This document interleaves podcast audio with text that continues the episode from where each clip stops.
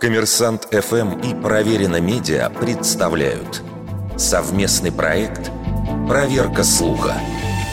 Говорил ли Фидель Кастро, что следующая война в Европе будет между Россией и фашизмом? Только этот фашизм будут называть демократией. В отличие от многих цитат известных людей, которые гуляют по соцсетям годами, приписываемые Кастро слова – своеобразная новинка – каноническом списке изречений кубинского лидера ничего подобного нет. Самое раннее упоминание, которое нам удалось обнаружить во ВКонтакте, датируется 9 апреля.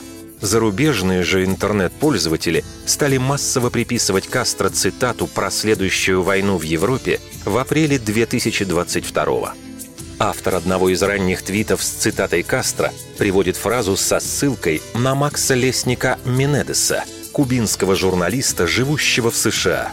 При этом журналист утверждает, что лидер кубинской революции лично сказал ему эти слова еще в 1992 году.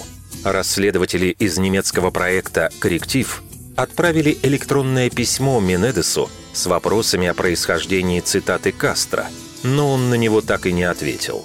Таким образом, широко распространившаяся цитата команданта имеет лишь один первоисточник – заявление журналиста Менендеса. Причем о словах Кастро, сказанных 30 лет назад, он вспомнил только весной 2022 -го. В других источниках это высказывание, приписываемое Кастро, не зафиксировано.